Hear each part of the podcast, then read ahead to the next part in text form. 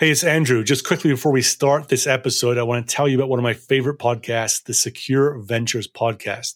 The host, Kyle McNulty, interviews cybersecurity founders about what they are building. I enjoy it because Kyle focuses on their technology, what it solves, why they build it, where it fits in the market. Also, listeners can understand the why of these startups. In some ways, it's a great complement to my own podcast where I focus on the go to market side, not the technology side. He's had some great guests on recently. For example, the CEO of Reality Defender, when they talked about the ins and outs of deep fake detection. Uh, he's had the co-founder and CEO of Ghost Security and also the co-founder of Radical, Chris Peterson, who was incidentally a founder of LogRhythm, where they talk about the role of AI in the SOC. This is not a paid promotion. I just simply enjoy what Kyle is doing with his interviews and get a lot out of them. Check it out. It's the Secure Ventures podcast. Now on with this episode. Welcome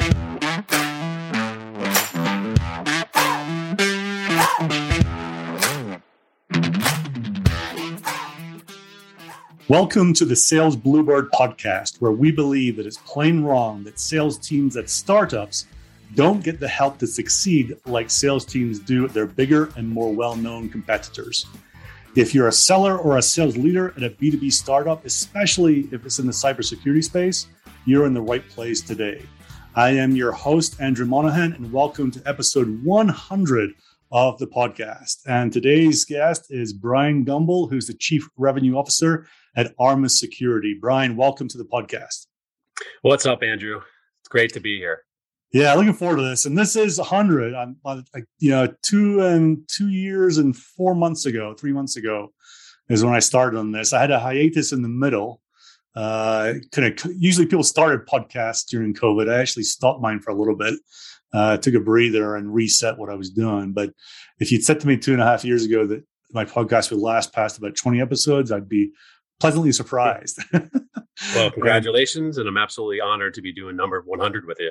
Yeah, no, that's great. It's, it's really good to get uh, such a well-known and successful salesperson in cybersecurity on, on the podcast. And I'm looking forward to our conversation today, Brian. So if I look yeah. at your LinkedIn profile, I'm going to quickly draw at this. So you started your selling career at is it NetTel? Yeah, at NetTel. Actually, before that, the company was called Midcom. Okay. And quickly became NetTel. It was bought out. Midcom was bought out by NetTel. And what did NetTel do? So NetTel was a dedicated internet and long distance company. So okay. I was in New York City as a rep, knocking on doors, trying to get people to switch to long distance service from, I guess it was Bell back then to mm-hmm. to NetTel. Wow. Yeah. Well, the the cool thing about that though is you went from internet and long distance to working at Cisco. That's not an easy or natural transition to make. So your next job was at, at Cisco in New York City. How did you how did you engineer that? Yeah, it's a great question uh, I did what I knew how to do best, which was cold call, and I cold called into the recruiter at Cisco. And it took me a while. I finally got him on the phone, and I said to him, "Hey, I know how you actually get compensated. I am very sure if you put me in front of a hiring manager or two, I'll go through the interview process and I'll get the job."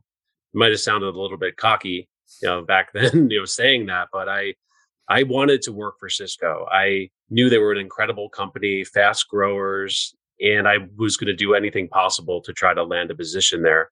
I did get that interview, and nine months later, after several other interviews, I wound up getting my first break and being a, a basically a junior account executive at Cisco. But it was an incredible opportunity. Yeah, and that started a seven and a half year career at Cisco. Looks like you ended up, uh, at least for a portion of that time, uh, in the public sector in, in Cisco there.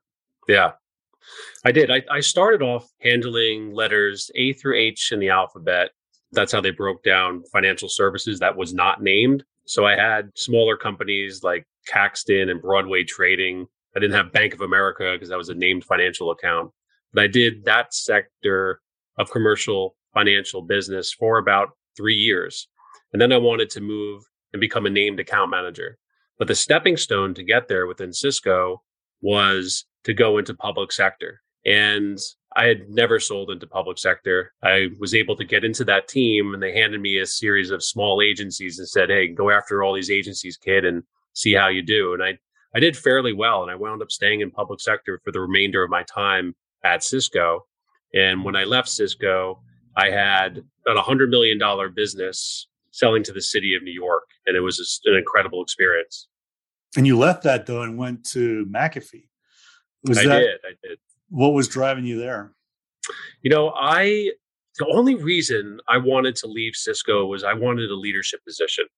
I absolutely love Cisco. I learned the most at that company. Being an early stage sales rep, you know, being under John Chambers was an incredible experience. His leadership was just absolutely remarkable. But I wanted a position. I wanted to become a regional director. And every year, the last few years I was at Cisco, they said, Hey, you're doing great. You're on the high potential list. If something opens up, you know, you can interview for it. But there was just not as much growth at Cisco at that time as there was when I first started. So I really had no choice. And McAfee, I had a friend that worked there and he said, Hey, what about McAfee? And I'm like, uh, I don't know, the antivirus company. He's like, No, we, we do more than just that. And I was very impressed by the whole suite of products that McAfee had. And, and I joined and really had my first leadership position there. And I came on running government healthcare and education for the eastern portion of the US. And then you had a small team that you built from there, right? I did. I did. So I, I, came on board and I had a team of about seven people all the way from Maine down to Florida. And um, yeah, we, we did really well. It was a, it was a, God, it was a fun team. And yeah, we, we did, we did great. We wound up doing a lot of business in the city of New York, but also other states along uh, the East Coast. And then probably about, about halfway through my tenure at McAfee, I'm like, you know, I need some more diversity in my career. I don't want to be just the public sector guy. And I interviewed for a position for the vice president of sales for the Northeast in enterprise. So I went into the enterprise space after about a seven year run in public sector. If you take, you Cisco's experience and McAfee's. So I had then experience, you know, running a team in the Northeast, doing enterprise sales. And then that turned into running the East Coast and then East Coast in Canada. And I wrapped up about six years at McAfee. And at that point, you were heading up all, no, just the Eastern Canada, right? I remember rightly at uh, McAfee. That was a big organization you had there, right? Yeah, it was um, a big organization. I basically ran, I would say, about 350 people at McAfee when it was all done. It wasn't all sellers, but it was, I would say, you know, 150 sellers. So it was just over six years at McAfee. I'm wondering what uh, your takeaways and you know big things you learned during that period. Yeah, gosh, there's um trying to think where I start. McAfee for me, it was one of the best cultures I ever worked for, and I think that's what I learned what culture really meant and what it meant to build a team and camaraderie and everybody that works together to accomplish the mission and look, I love Cisco. I think Cisco was more of an individual sport where McAfee, everyone, whatever group you were in, would help each other out to be successful. And it was a fun, fun environment. I, I absolutely loved it. I think that was the biggest takeaway for me that I then put culture as being the first and most important thing in my career. When I move from company to company, I always look at that as being that number one attribute that I look at before making a decision. So then, after six and a half years at McAfee, uh, I switched to a very different environment, which is Tanium. Yeah. And if I remember rightly, you were one of the first three or four people that joined Tanium in the in the sales organization and that moved over from McAfee, right? And so very small, three, 350 reports done to yourself, right? You know, I was I was saying to myself, what are you doing? You know, I had worked my entire career to get to this level of running a large team to then all of a sudden saying, all right, forget that. I'm going to be an individual seller. And, you know, I think the, the reason I did it, I, the technology was absolutely incredible. I had a taste of it with, you know, what we did at McAfee. We sold Tanium as McAfee real time. It was OEMs. Basically, McAfee was the first sales team that Tanium had. So I had about a year of selling the product rebranded to my customers. And then I wanted to join the rocket ship. I thought the technology was fascinating. And it was myself, the VP of the of the West, and also Mike Carpenter, who ran. Uh, I guess at that time he was running probably all of the U.S. or all the public sector. Um, but yeah, the three of us left and joined Tanium, and it was just uh, it was it was a it was a great a great thing. But there were some times I remember it was probably about the third quarter in, I didn't close the deal, and I have a five million dollar quota, and I'm saying to myself, man, I must suck. This is why I'm a leader. You know, I'm not cut out to be a seller anymore. And it was really tough mentally. And I realized, like, look, I have the pipeline. Some of the deals I was going after just take a long time to close. And I finally got my first sale after nine months. It was the last day of the third quarter. I pulled in, um, you know, pretty nice opportunity. And uh, then it was, you know, that, that remainder of the year, I closed another three large deals before the end of the year on a $5 million quota, did 22 million. So uh, luckily, it all worked out, but it was real gut check for me, you know, going through that process. And I kind of learned a couple things from that. But the one thing that I tell my enterprise sellers that join the team, it's like, hey, I know you want something overnight, and just be a little patient. That the reps are building pipeline, you're doing the activity, you're doing all the right things. The revenue will eventually come. Yeah, and that was one of the profiles at Tanium, right? They were going after big deals at a time, and big deals take a long time unless something happens to speed them up, right? And I think even like three or four years later, I don't know if it's any consolation to you, you know, it was still taking 9, 12, 15 months for, for sellers to ramp up because of the deal size, not because they, mm-hmm. they didn't know what they were doing. You know, these are complex deals covering multiple departments, lots of influencers, mm-hmm. lots of use cases. And as you know, these they take time to close. Yeah. Yeah, that 22 million that I closed is only four customers. It's four deals. So, you know, think about that. Yeah, they, they don't happen overnight for sure. No, not at all. And, uh, you know, when you joined, you didn't join just to be a rep, right? I think the, the no. profile was come in and start building the team as soon as possible. How did you think about adding in people as you were being, as you were getting traction? Yeah, yeah, that, that's that, that's correct, Andrew. Like the, the goal was to build out a sales team and after that first year, I became a VP again. And you know, the first thing that you do is, you know, or at least what I do is I look at the total addressable market of where those accounts fall. You know, for Tanium specifically, the market space was enterprise, and everything there was was kind of top down. So looking at the geographies and figuring out, okay, where can I put? And I was running the East Coast in Canada at the time, so you know, where can I put the best reps that I can make the biggest impact in the shortest period of time? So, you know, for me, I put a couple of sellers up in Canada, in Toronto. I had someone in Boston, in New York, Pennsylvania. Um, the TAM in Pennsylvania, you might not think this, but it's uh, some of the largest Fortune 500s within the country. And then someone in Mid Atlantic, Atlanta, Florida. And then once you have those teams, you know, starting to win, getting business, then you can double up and put other reps in those territories. And once you get to a place where you know you're a leader initially and you've got about eight reps you know you're a vp in a startup say it's an eight to one ratio then you have to think about all right what's the second layer of leadership look like? And that's when you start introducing regional directors into the mix. And that's what we did from there. You know we had a regional director in the northeast and mid-atlantic and southeast and each of them had about six to eight sellers that reported to them. So, from the day you started when it was just you to you left almost two years later, what was that growth like? in in numbers? In numbers, it was oh, in, in uh, numbers of people. Sorry. Oh, numbers of people. Okay, so um, in numbers of people, we had in two years we had three RDs and eighteen reps on the East Coast. So pretty aggressive growth right there. Mm-hmm. Yeah.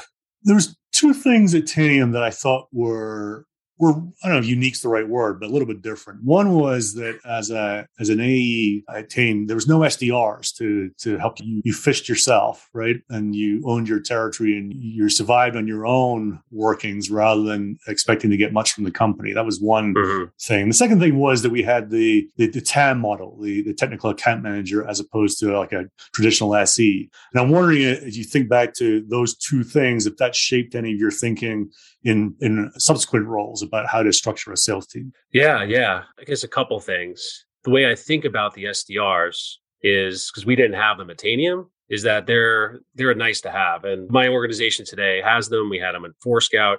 And you know, I tell my reps, like, listen, that, that's great that you have them, but pipeline is 100% your responsibility. You know, don't ever say that, oh, my SDR didn't do a good job last month and I didn't get any pipeline. It's your rep- your responsibility ultimately, you know. And I think that's I, I'm a big believer in that program. And I think it really helps to get top of the funnel pipeline, not close business at all by getting meetings and leads and stuff like that. But I think it's um, it's important for a rep to understand that you have all these resources, but ultimately that responsibility falls upon yourself. Now, the TAM organization, I have a different philosophy than what Tanium did. I have a lot of respect for those TAMs at Tanium. They are some of the smartest I've ever worked with. Um, I think it is important to have a pre-sales engineer working directly with an account executive on the enterprise space. I'm a big believer in a one to one ratio, unless you become a bigger company like a McAfee or a Cisco where you can't afford that and you go to a two to one ratio. But I think it's really important to try to maintain a one to one ratio with a rep to an S- SE as long as possible. And I've worked today with some of the best systems engineers that I ever have. Yeah. Yeah. And then, so you were there for almost two years. Things were going like this in the right direction. The hiring was going up. The revenue, the bookings was looking great. And you left. uh, you left to go to, to ForeScout. What was your thinking there? You know, I wanted career growth. And I knew going to ForeScout, I'd have the opportunity to take on a bigger role and then eventually become a head of sales. So for me, the opportunity when I left ForeScout was to run the Americas. And that was a big jump for me um, from what I was doing at Tanium. The opportunity for me to run global sales, it wasn't the CRO role or the title CRO was just coming into play at that time. Um, basically a fancy word of, you know, saying of just meaning that you're running sales and operations. And I was the, um, you know, I guess it was the SVP of global sales at, at ForeScout. But then that, that happened ra- rather quickly and actually faster than I, than I thought it would. That there was someone who was doing that at ForeScout when I joined running the Americas and, um, that role had changed and it opened up for me and I interviewed for it and wound up getting it. But, uh, yeah, very, very fortunate. That was the main reason why I left Tanium to take on a bigger role. In four years at ForeScout, how would you sum up what, what was happening then? Yeah, yeah, another incredible ride. Um, you know, when you when you join a company, maybe at least it's me. I have a little bit of buyer's remorse. It probably stems back to something my mom used to tell me. She's like, "I can't even go shopping with you." When I was a kid, I t- take forever to decide on a shirt I'd buy, and like I buy it, bring it home, want to return it, and I'm I'm better now. But when I when I move positions, it's it's definitely definitely tough for me. And, and uh, ForeScout initially, I was I was a little bit worried. I, I joined that organization. The Americas was a little bit in disarray. Had to make a lot of leadership changes, and uh, you know, once you get past that hurdle, that's when the fun starts. And I have to say that was you know some of the best years of my life was working with uh, with some of those folks over there. ForeScout was an incredible uh, culture, and um, I still have some you know, incredible friendships from those four years. But we came on when I joined, we were just crossing about 70 million in revenue. And then when I left four years later, we had reached 400. So it was it was solid growth. That's big this numbers. was a great experience too for me. The, the other reason Andrew I left was I wanted an opportunity to take a company public or be a part of that. And we wound up after two years, we filed our S1 shortly went public right after that. Yeah, it was a very cool experience. And then given the uh, the always imminent uh, Tanium IPO, you made the right decision going to ForeScout to to to do that one there, right? Yeah, I, know, I think I'll be a hundred when Tanium goes public.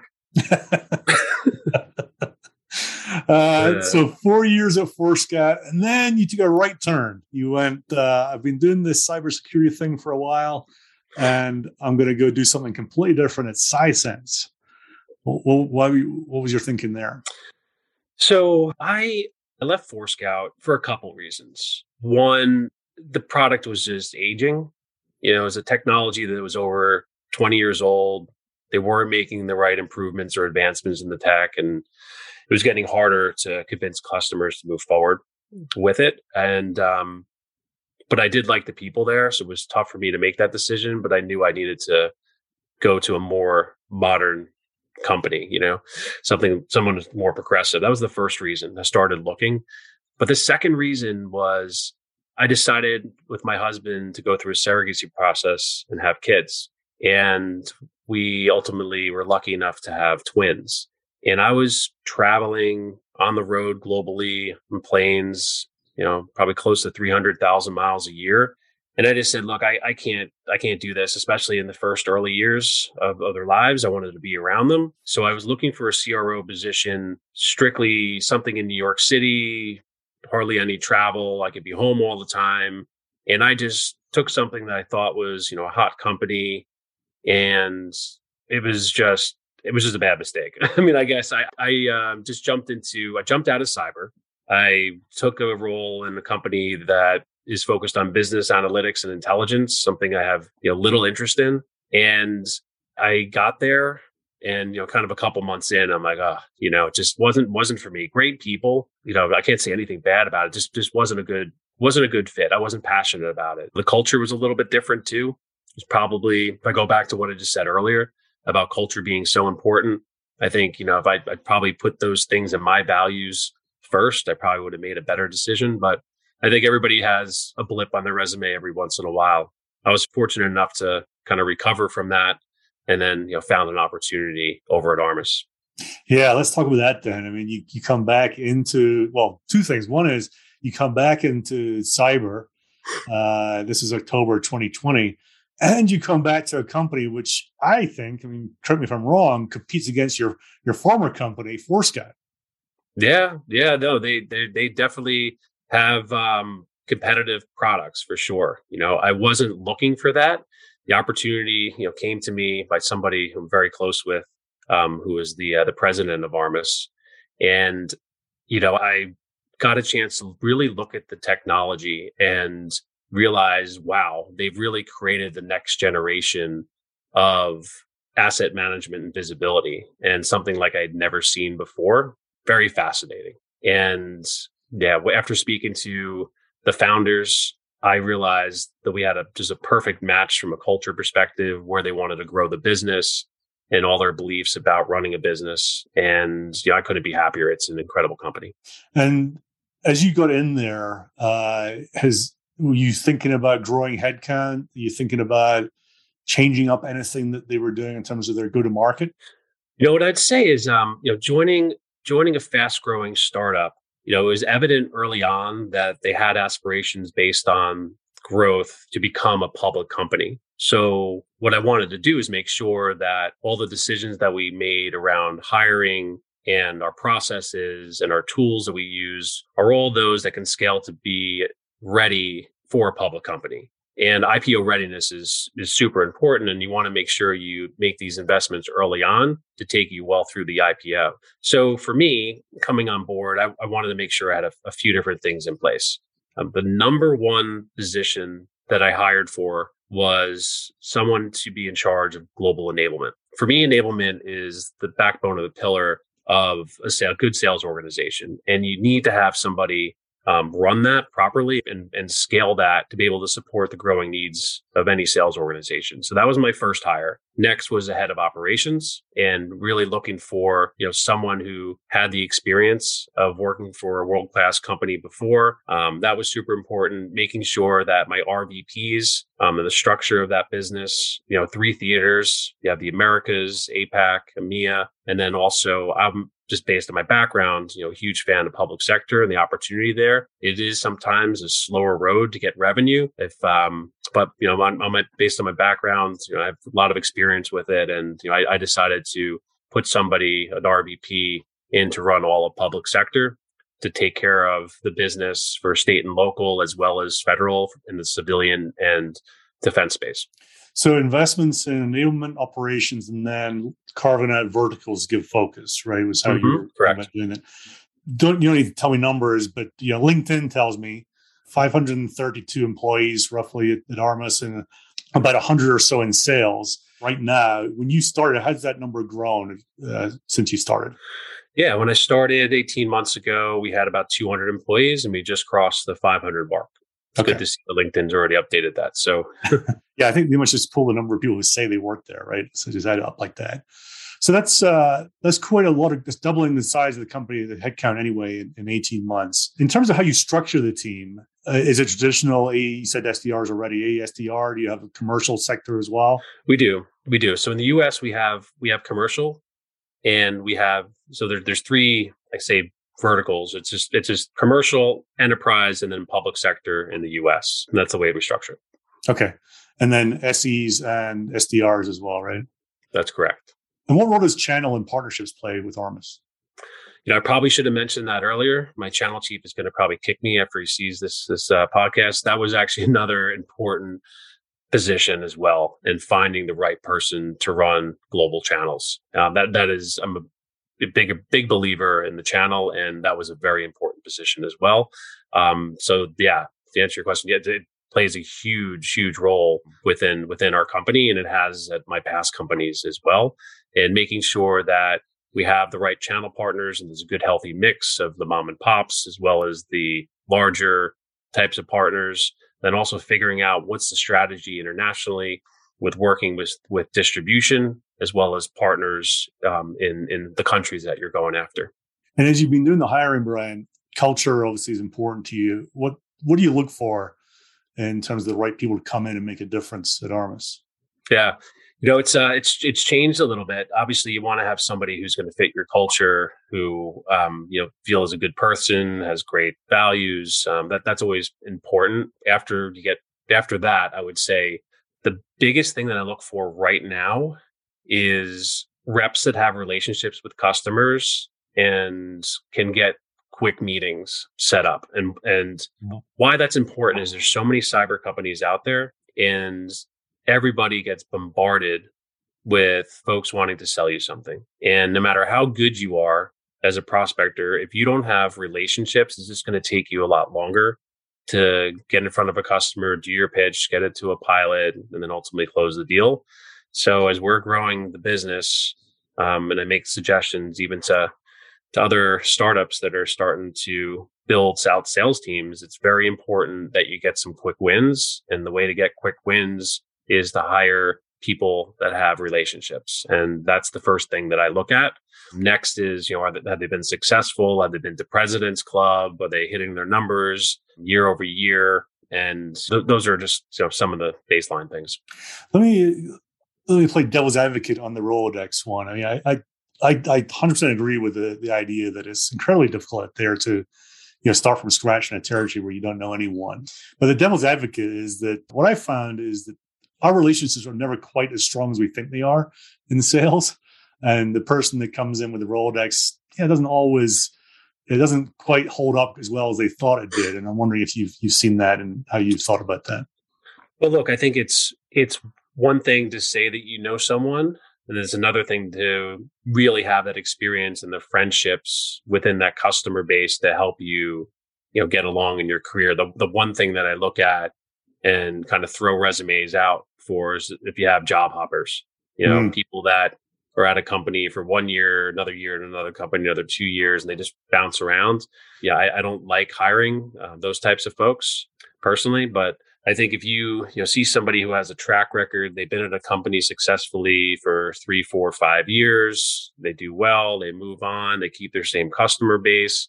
You have to have that experience of selling to a customer, the product not working, bringing down the customer. You go through that pain, help the customer get back up again. You just have to go through that that that journey ultimately with a customer for a while in order to build that true bond. And I think it is. Look, I, I there's other things besides just having relationships, but I think you need to have you know kind of that go through that journey and experience with your customer base in order to be successful.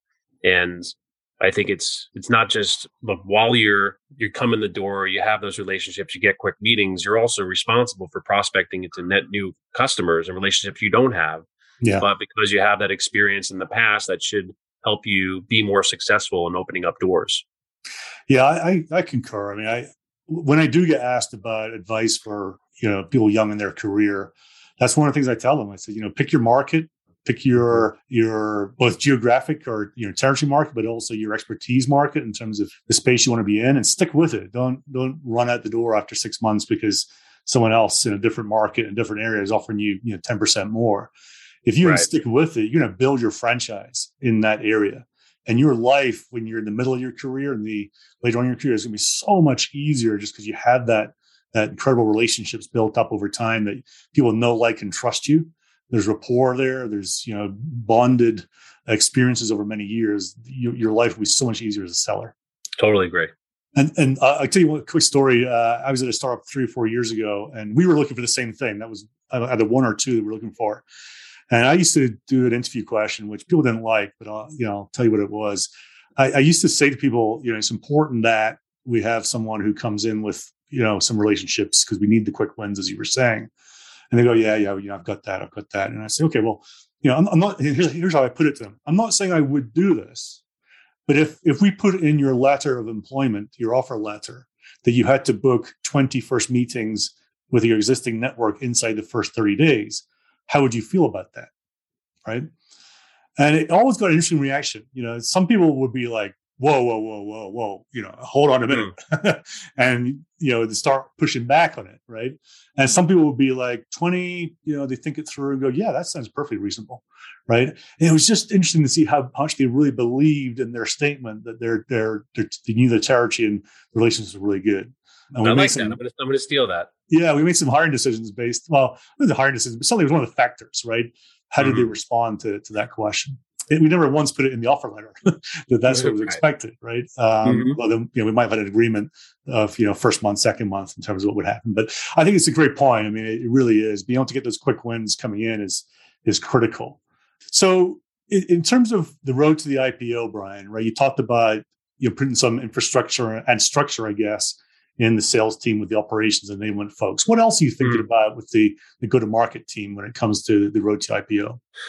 Yeah, I think it's um it's it's really important to be in lockstep with your CMO if you're a CRO.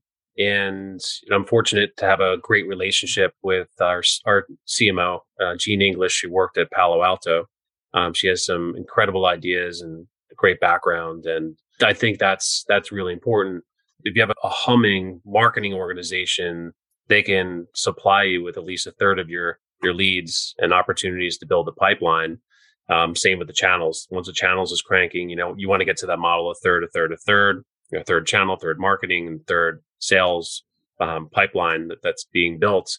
And I think that's that's a very important thing to to look at is where where do you spend your money? Um, where do you spend your marketing dollars? You know, you have to choose wisely. You don't have an infinite amount of budget to spend, and you have to make sure that you're looking at the events that are going to have the biggest impact to drive pipeline.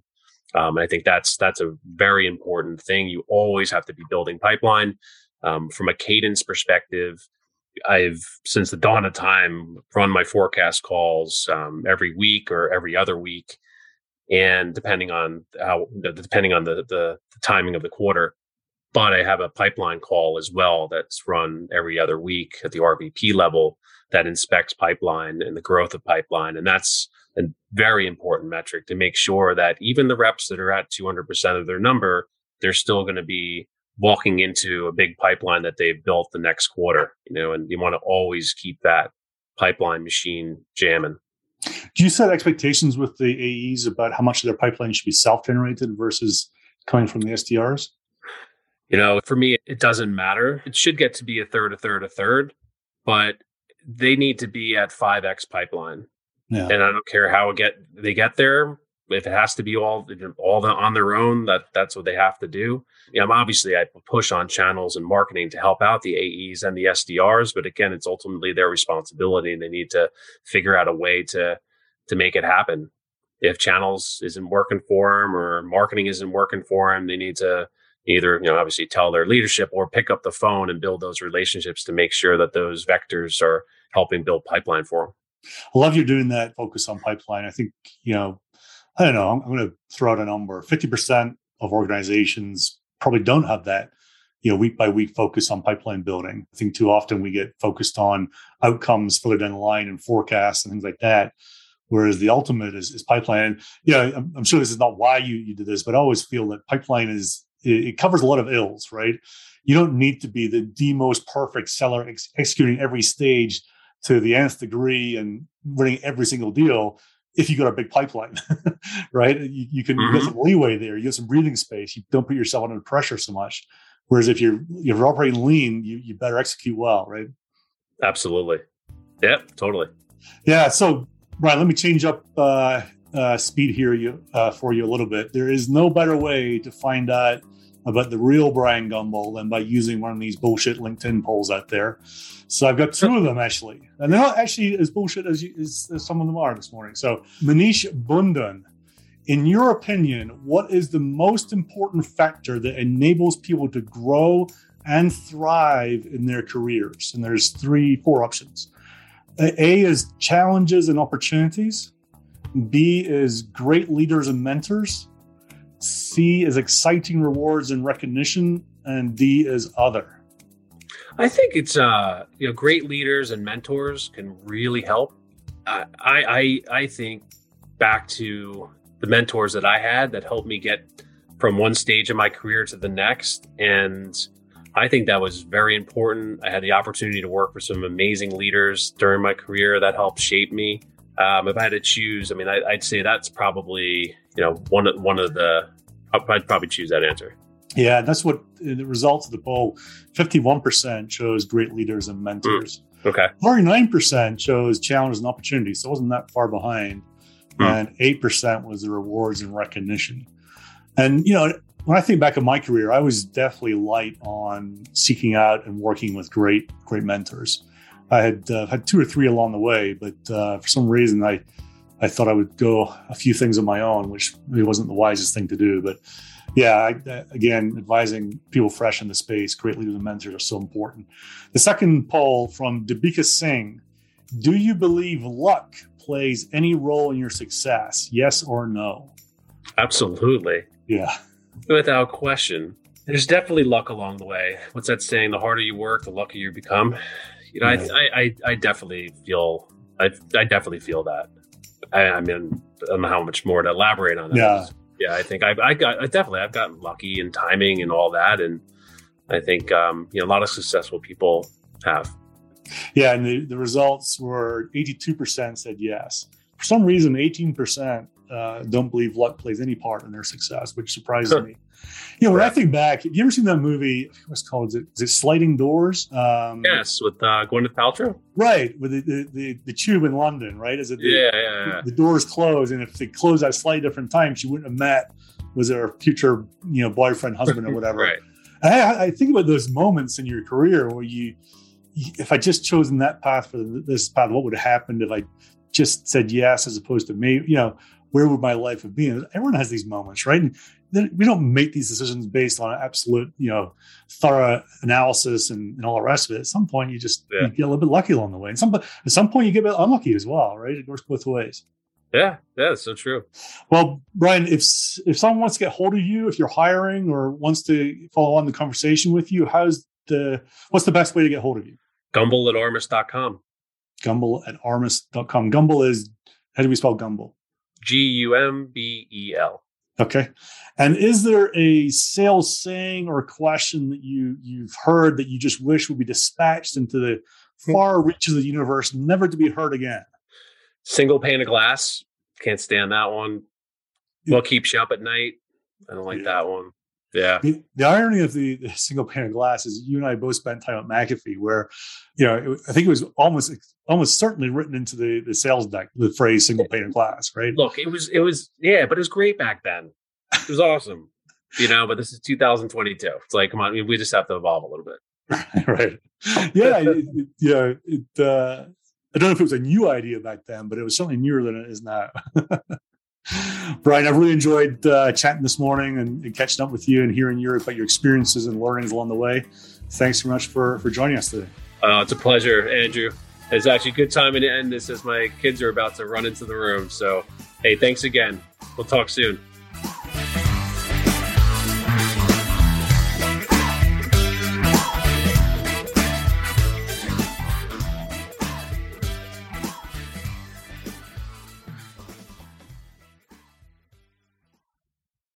It would mean a lot to me and to the continued growth of the show if you'd help get the word out. So, how do you do that easily? There are two ways. Firstly, just simply send a link to a friend. Send a link to the show, to this episode. Um, you can email it, text it, Slack it, whatever works for you and is easy for you. The second way is to leave a super quick rating. And sometimes that can seem complicated. So I've made it as easy for you as I can. You simply have to go to ratethispodcast.com slash cyber. That's ratethispodcast.com slash cyber and explains exactly how to do it.